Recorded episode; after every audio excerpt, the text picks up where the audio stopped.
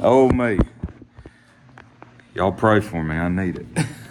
First Peter chapter three, and uh, we're going to finish up this chapter tonight.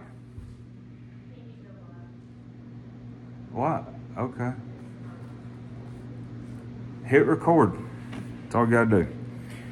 First Peter chapter number three tonight, and uh, we'll just take all the technology and throw it out the window. It'll be all right. tell them sorry. You're gonna have to come to church. Oh man, we're gonna finish up this chapter tonight, and uh, Lord willing, and see what what what we can find here. We've been in chapter three for several uh, Wednesdays now. And so uh, we're going to look here in verse number 13 and go through the end of the uh, chapter. So uh, if you found your place, let's stand in honor and reverence to the reading of the Word of God tonight. Uh, First Peter chapter number 3 and verse number 13. The Bible says, And who is he that will harm you if ye be followers of that which is good? But and if ye suffer for righteousness' sake, happy are ye, and be not afraid of their terror, neither be troubled, but sanctify the Lord God in your hearts, and be ready always to give an answer to every man that asketh you a reason of the hope that is in you with meekness and fear, having a good conscience that whereas they speak evil of you as of evildoers, they may be ashamed that falsely accuse your good conversation in Christ. For it is better if the will of God be so that ye suffer for well doing than for evil doing. For Christ also hath once suffered for sins, the just for the unjust, that he might bring us to God, being put to death in the flesh, but quickened by the Spirit. By which also he went and preached unto the spirits in prison, which sometime were disobedient when once the long suffering of God waited in the days of Noah while the ark was a preparing, wherein few, that is, eight souls were saved by water. The like figure whereunto even baptism doth also now save us, not the putting away of the filth of the flesh, but the answer of a good conscience toward God, by the resurrection of Jesus Christ, who is gone into heaven and is on the right hand of God, angels and authorities and powers being made subject unto him. Thank you for standing for the reading of the Word of God. You can be seated. Uh, if you've if you have uh, been a dedicated Christian for any length of time, you uh, you know that there are all kinds of opposition that uh, you're going to face as a believer. And uh, Peter addresses some of that opposition in this portion of Scripture, and he tells us how to overcome the obstacles of opposition. Now, the principles that he shares with us, they are practical and uh, relevant for maturing in Jesus Christ. Now, uh, when you stand before God, I'm going to go ahead and tell you tonight that God is not going to be looking for decorations, diplomas, or degrees, but you know what He's looking for? He's looking for scars. He's looking for scars. Standing before God uh, will be an exciting time for some, but it will also reveal the struggle against the world, the flesh, and the devil that has raged for years. And you know what? It'll be worth it. It'll be worth it. Uh, right now, it doesn't mean that it's easy, though. It doesn't really, you know, we, we can think about that, and sometimes, you know, you can get in a predicament where something bad's going on and or something really negative's going on, and you can think about a positive, but sometimes you got to sit back and say, well, it don't really make it easier, though. And that's, I mean, that's where we're at right here. You know, Paul wrote in Galatians chapter number 6 verse 17 for i bear in my body the marks of the lord jesus what was he talking about he was talking about what he said I mean, he, he had went through it and, uh, people could see and people, people knew that he had been persecuted. And, and so, uh, the thing about it is, uh, the life of a child of God is not an easy life. And, you know, I kind of think about the, uh, you can see people run a race or something. You think about the, uh, uh, the, Olympics, for example, maybe, uh, maybe a high energy sport like uh, running or, or whatever that's called. I, I, you can look at me and tell I don't know anything about it. But um, uh, you know those runners, they will run and they will uh, they will run their heart out. They'll give hundred and fifty percent, and uh, you can see them at the end. They'll put the first place you know, person up there in the second place and the third place. And one thing that's uh, one thing that's one of the things that's obvious when you look at them, they are wore out. Hey, they they finished and everything's wonderful, but you can tell that they hadn't just moseyed around. There's a reason why that man or woman was in first place. Uh, they're probably still trying to get their breath.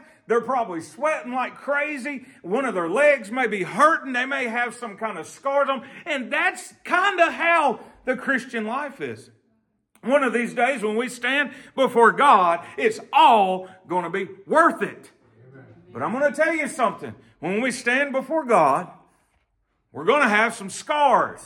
At least we should, according to the Bible. And so uh, let's dig into this for a few minutes and see what we can learn about overcoming the obstacles of opposition. That's what this entire epistle is about. That's what we're looking at in this series as we go through this epistle. And so I want you to notice number one tonight. I want you to notice our refuge in suffering. Suffering is going to happen I think we're clear on that by now. It's not going to be an easy life. It's not uh, all things are not always going to go our way, but there is a refuge in suffering. We have a refuge in suffering. The fiery trials come, and when they do, we must remember something very important. And that is we are never alone. We're never alone. It's like Brother Wade was singing just a moment ago uh, that uh, He'll hold to our hand. And hey, God's not going to forsake us, He's going to be there with us. He's with us in life. He's with us in death. He's, he's not going to go anywhere. The Bible tells us in the book of Hebrews, I will never leave thee nor forsake thee. And thank God for that. You know, in those times, there's one who becomes more real to us during these times of suffering than any other time in our lives. But He doesn't abandon us. He doesn't forsake us when the waters of life are rough, but rather He stands beside us with His arm around us and in perfect control. Hallelujah. So look at verse number 13 of our text. We find here, we're talking about the refuge in our suffering. Uh, verse 13 says this, and who is he that will harm you? Who is he that will harm you? I want you to know tonight that the Lord is our deliverer. You think about this. you think about this. Who in the world is big enough to hurt you when you're walking close by the Lord's side? You think about that. Psalm 118 verse 6 says, The Lord is on my side. I will not fear. What can man do unto me? I've mentioned it several times, uh, looking in Revelation and looking through First Peter and looking at the persecution. Hey, the worst thing that this world can do to a child of God is send them to heaven. Put me in the express lane. You just moved me up front. I mean, really. I know, I know we're talking about death right there, but honey, let me tell you, uh, for a child of God, death is just the beginning. As a matter of fact, I saw a picture the other day and illustrated it perfect. It showed a faucet and it showed one drop of water on the tip of that faucet and it said, This is your life. And then underneath that picture was a picture of an ocean and it said, This is eternity. I mean, you think about that. That's the truth. A little boy seemed to be traveling alone aboard a ship years ago, and he had uh, he busied himself with some books and games and was happily content. As a storm approached, however, other passengers became fearful and uh, became apprehensive, and the boy seemed to be unaffected by the splashing waves and the rocking of the boat. And uh, finally, a lady grabbed the little boy's arm and she said, Son, aren't you afraid? The boy calmly looked up at her and said, No, my daddy's the captain of this boat and he's going to get me home safe.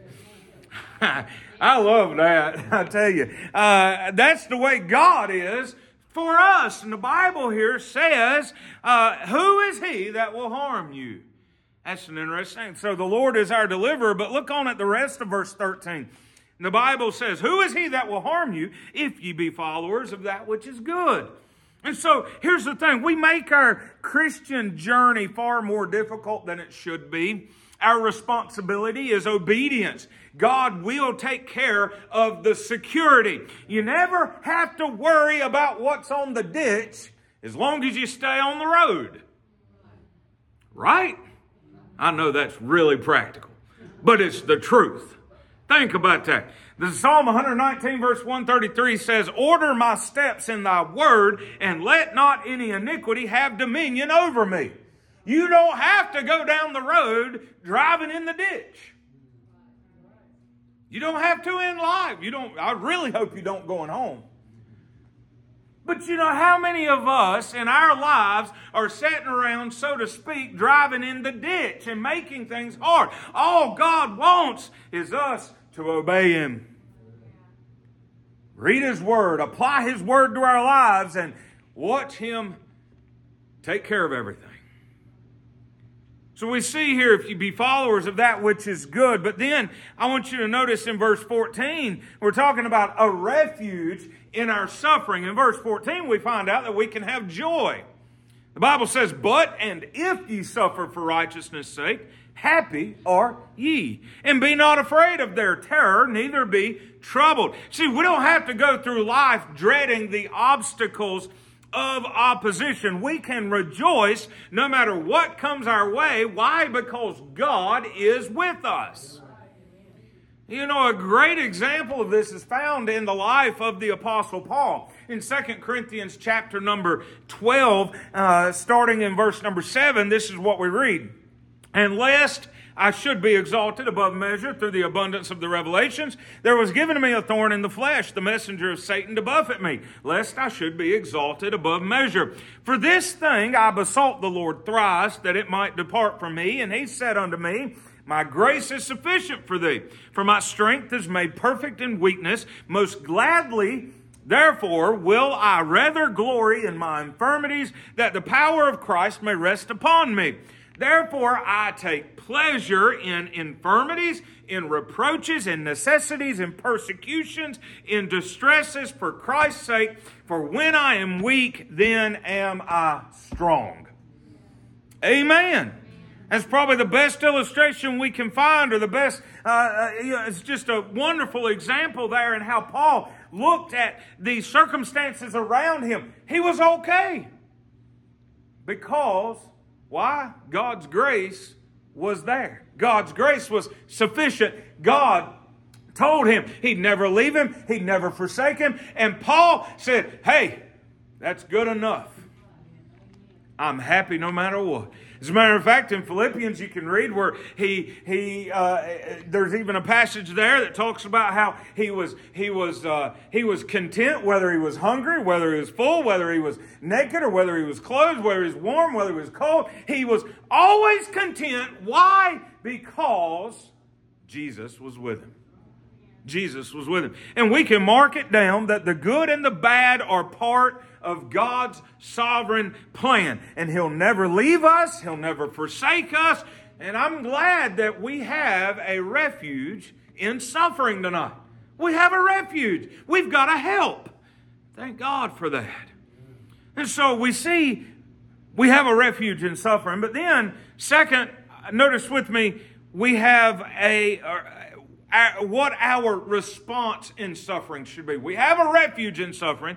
So now let's look at our response in suffering. Uh, let's just be real. It doesn't really matter what your outlook is on it. Nobody likes to suffer. Nobody likes suffering. Nobody enjoys suffering. And it's these times, however, that will make us either bitter or better. We see that in the lives of a lot of people. We, We see a lot of people, they, they, you can take two people in church and they can encounter the same suffering, the same persecution, the same issue, or maybe the same trial or the tribulation in their life. And one of them uh, will allow it to come between them and God. They will allow them, themselves to get mad at God. They will leave the church. They'll leave everybody that they've known. And then, uh, then you have someone else that it just seems to draw them closer to God. What is the difference in that? Well, one of them got bitter and one of them got better. And so it's never God's will for that trial to make you bitter. But when you just stand around and you get in these pity parties and you start looking around at everybody else and you start, uh, you get that mentality of woe is me, why is this happening? You're going to get bitter, but that is not God's will. You know, we rarely get to choose the actions of life, but we do get to choose our reactions. And look at verse 15. The Bible says, But sanctify the Lord God in your hearts. Now, sanctify in this context means have reverence for, meekness and fear, gentleness and respect. Now, by fearing God, we will be able, we will be free from fear of our human persecutors. That's what the context of this verse is talking about. Uh, and by fearing God, uh, it puts it puts God in the proper place.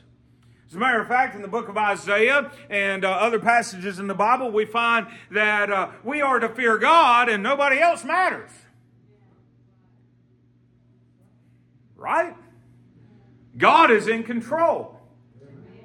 Uh, there in, uh, I believe, the book of Matthew or in the Gospels, Jesus even talks about how, hey, you should fear the one that has the power to not just destroy your body, but to destroy your body and your soul. See, man can only destroy your body, but God has the power to do both.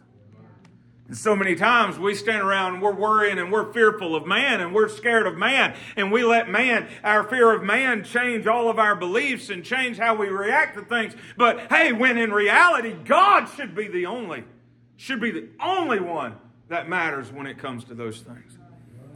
And so, what we're talking about right here in verse 15 is the outcome of our lives will be a direct result of the inside of our lives. So here's what I'm talking about. What are you putting in your life on a daily basis? Because whatever you are putting in your life will come out in your come out of your life during times of trials and tests and persecutions.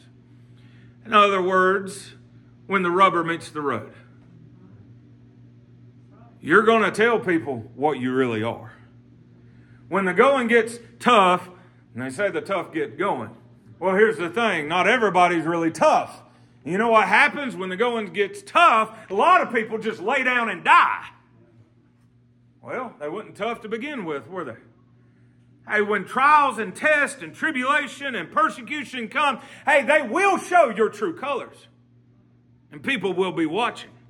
Proverbs chapter 4, verse 23 says, Keep thy heart with all diligence, for out of it are the issues of life.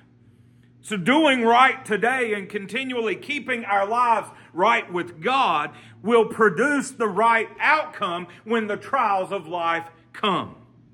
Now, look at the remainder of verse number 15. The Bible says here, But sanctify the Lord God in your hearts. Now, look at this. And be ready always to give an answer to every man that asketh you a reason of the hope that is in you with meekness and fear. What is this talking about, preacher? Well, if I could sum it up, I'd just say this God wants to use you in your trials. God wants to use you in your trials. It's easy for us to lose focus in the middle of trouble. Peter had great faith, even uh, even uh, enough to walk on water. But what happened to him when he saw the waves and he heard the wind around him? He took his eyes off the master and began to sink. He lost his focus. And let me just tell you tonight nobody has ever endured a fiery furnace like Jesus Christ himself. You just imagine all of the thoughts that were in his mind as he made his way to Calvary and then hung on uh, the cross and bore the sins of the entire world. Jesus endured tremendous suffering, and yet every word he spoke impacted those people around him. One thief, and we all know that one thief even trusted in Christ because of the words he spoke in that crucial hour. Now, what would have happened if Jesus had have reacted the way most of us would have? Oh, you, you talk about impacting people around you. Let things bad, let bad things happen to you. Let suffering happen. Let persecution happen. And you react the way God wants you to. That will be a testimony and a witness like none other. If we could only have the discipline to react the right way. Oh, preacher, how do I have that? Well, it goes back to what I was talking about just a minute ago. What do you put in your life right now? Because what you're putting in your life right now is what's going to come out in times of trouble. And so I've often said it this way what is down in the comes up in the bucket. Sorry, my brain is mush. I'm telling you, just a little stressed out right now, but it's all good. Lord's taking care of business. I'm trying to learn how not to. hey, just cause I'm up here don't mean I'm better than anybody else. I promise you that. I'm definitely not.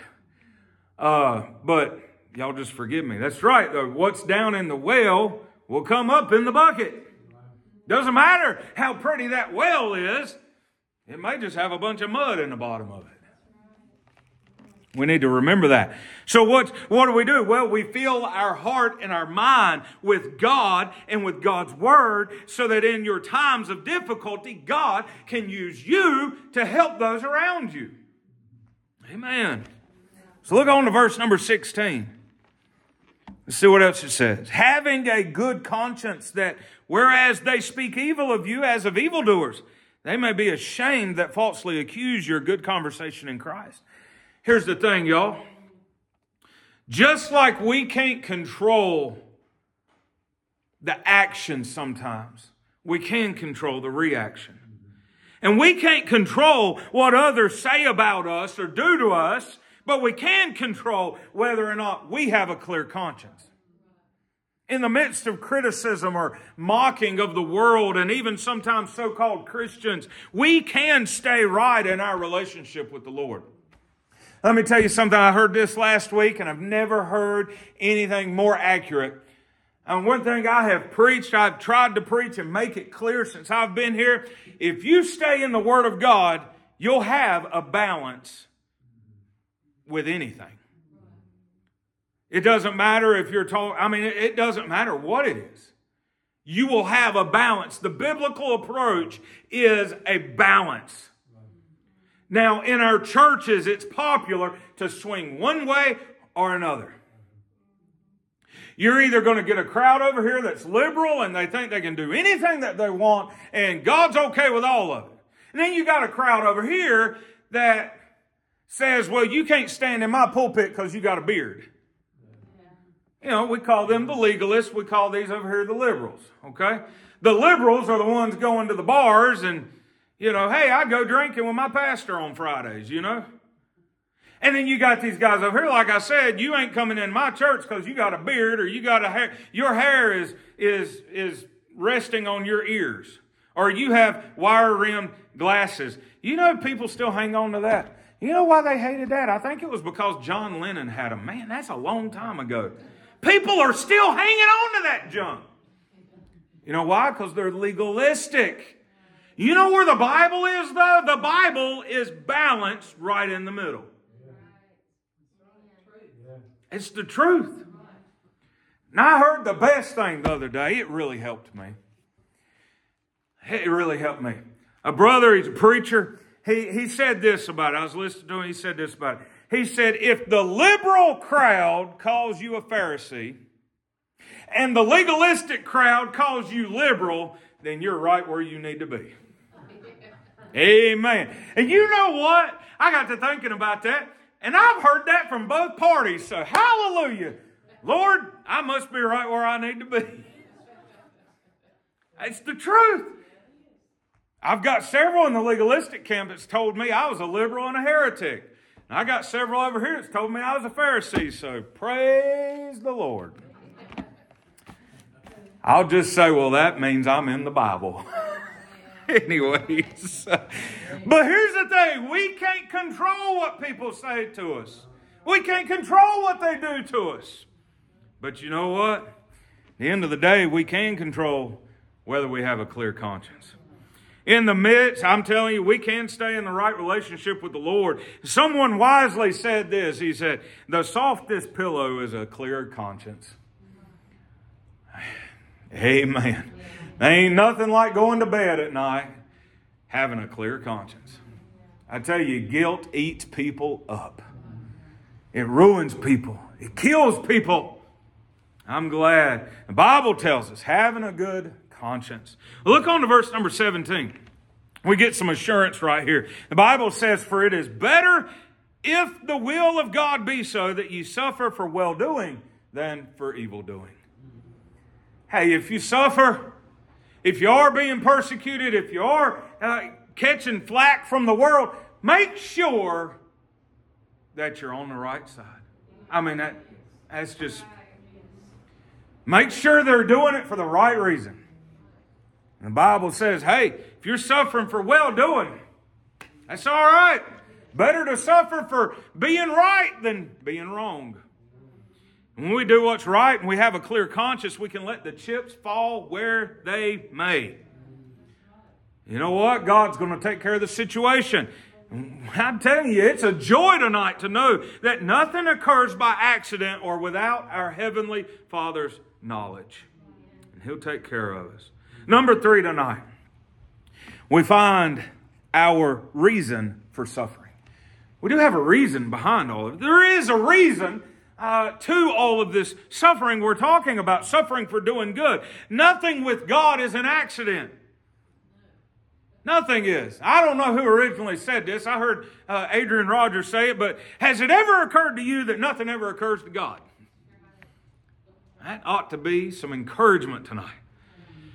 Nothing ever takes God by surprise. Nothing catches him off guard. And there's a reason for every event in our lives, even the trials. Most of us, you know, we can look back at a trial and we can see how God has used it to shape us in some manner that brought greater blessing as the result.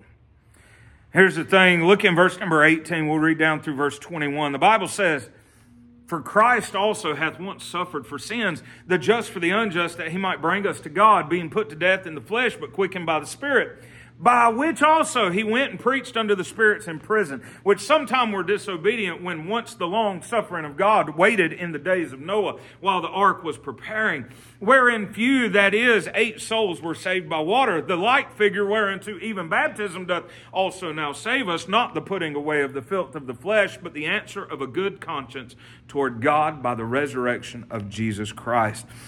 Now, God often uses things in our lives to help others see a bigger picture. We might wonder why God would require innocent little lambs to die at the Passover, but God was using it to picture the future Lamb of God who would die for the sin of the world. And it doesn't seem logical at the time, or it may not even seem humane at the time, but God's plan was perfect. He was showing us a type of what would come. And we have to learn to trust that God's ways are not our ways and His thoughts are higher than our thoughts. And if we can focus on the bigger picture through our trials, then we will be able to endure them with patience, knowing that God will work out even these bad things for good. That's the truth tonight. Verse 22 says, Who is gone into heaven and is on the right hand of God, angels and authorities and powers being made subject unto him. And by the way, we'll probably come back and dig into these verses 18 through 21. There's some, there's some deep theology in them, and I didn't have time to study it that in depth this week. So, but I want to come back. There's some really interesting, uh, there's some really interesting topics right there. But I want to stay on point tonight, talking about suffering and these obstacles that we face in our life with opposition. So, uh, anyways, just keep your ears open for that. Okay, might be a message later on. But uh, uh here's the thing. I was reading that verse number twenty verse 22, who is talking about Jesus who has gone into heaven and is on the right hand of God, angels and authorities and powers being made subject unto him. So what do we see there? He's got control. He's in authority. He is under, he's got everything under control. And when we weather the storms and the trials of life, our influence is enhanced in the lives of those who witness our testimonies. Now you think about this. I started, I was thinking about that and I, I read that verse 22 and it reminded me of Stephen, the first martyr.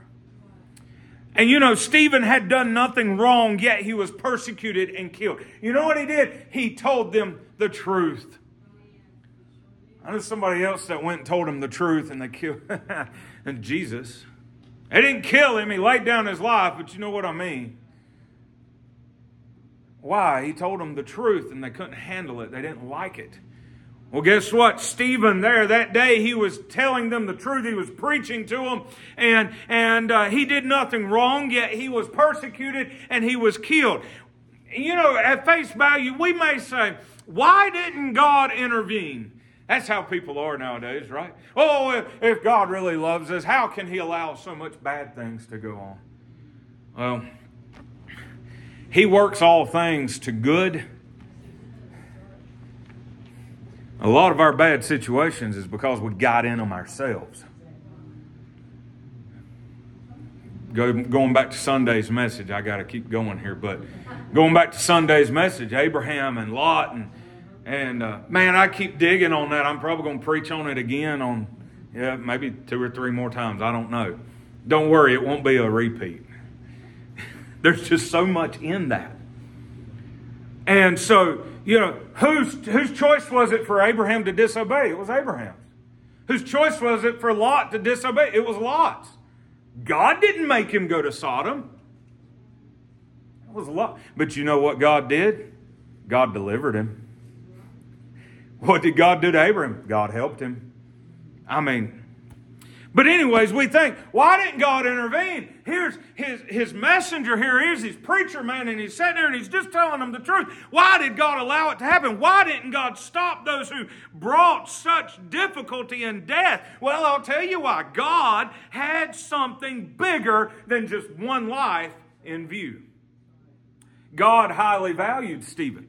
We know that. Hey, in Acts chapter 7, verse 55, we read that Jesus stood when he entered heaven. It says, eh, being full of the Holy Ghost, Stephen looked up and he saw, he saw the throne and he saw Jesus standing at the right hand of the Father. Could you imagine that? He, I, I, I firmly believe Stephen didn't feel one stone. Now, I ain't got Bible for that, but I'm just saying. Don't you think he's full of the Holy Ghost and looking up and seeing, I don't think I'd feel a thing.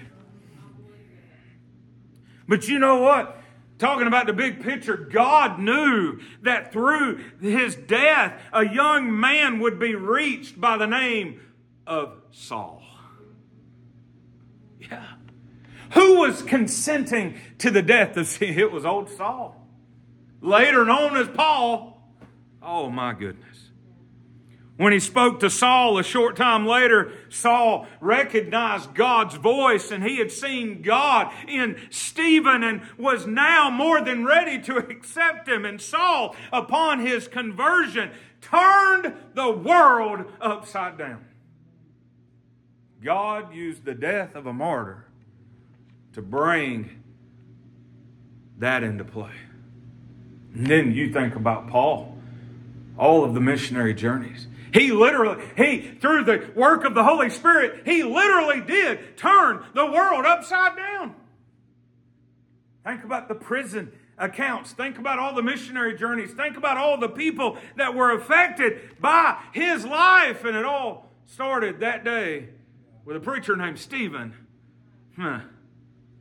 Wouldn't it be wonderful to look back from heaven and realize that the trial of your life helped someone else come to Christ or be helped in some way to reach others with the gospel.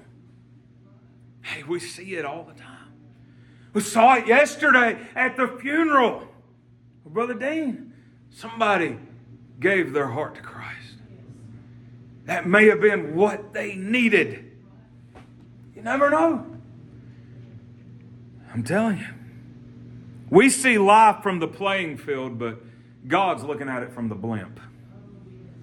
We need to keep that in mind when, they're, when we're in the middle of trial. Hey, because Jesus reigns from on high, and there is none other than him, and none with greater power than him, t- tonight the church should rejoice in his presence. We should rest in his promises and we should rely on him to power, uh, on his power to overcome all enemies. Warren Wiersbe said this. He wrote this. He said, As Christians, we do not fight for victory, but from victory. The mighty victory that our Lord Jesus Christ won for us in his death, resurrection, and ascension. Amen. Let's bow our heads, close our eyes, let's stand to our feet. Miss Dawn, you come play for us softly. How is it with you tonight? Are you going through some trials?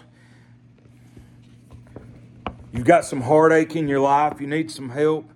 You ought to come get on this altar and talk to Jesus, the one with all authority, the one that is in full control, always has been, always will be, the one that will never leave you, never forsake you. Bring your cares to Him tonight.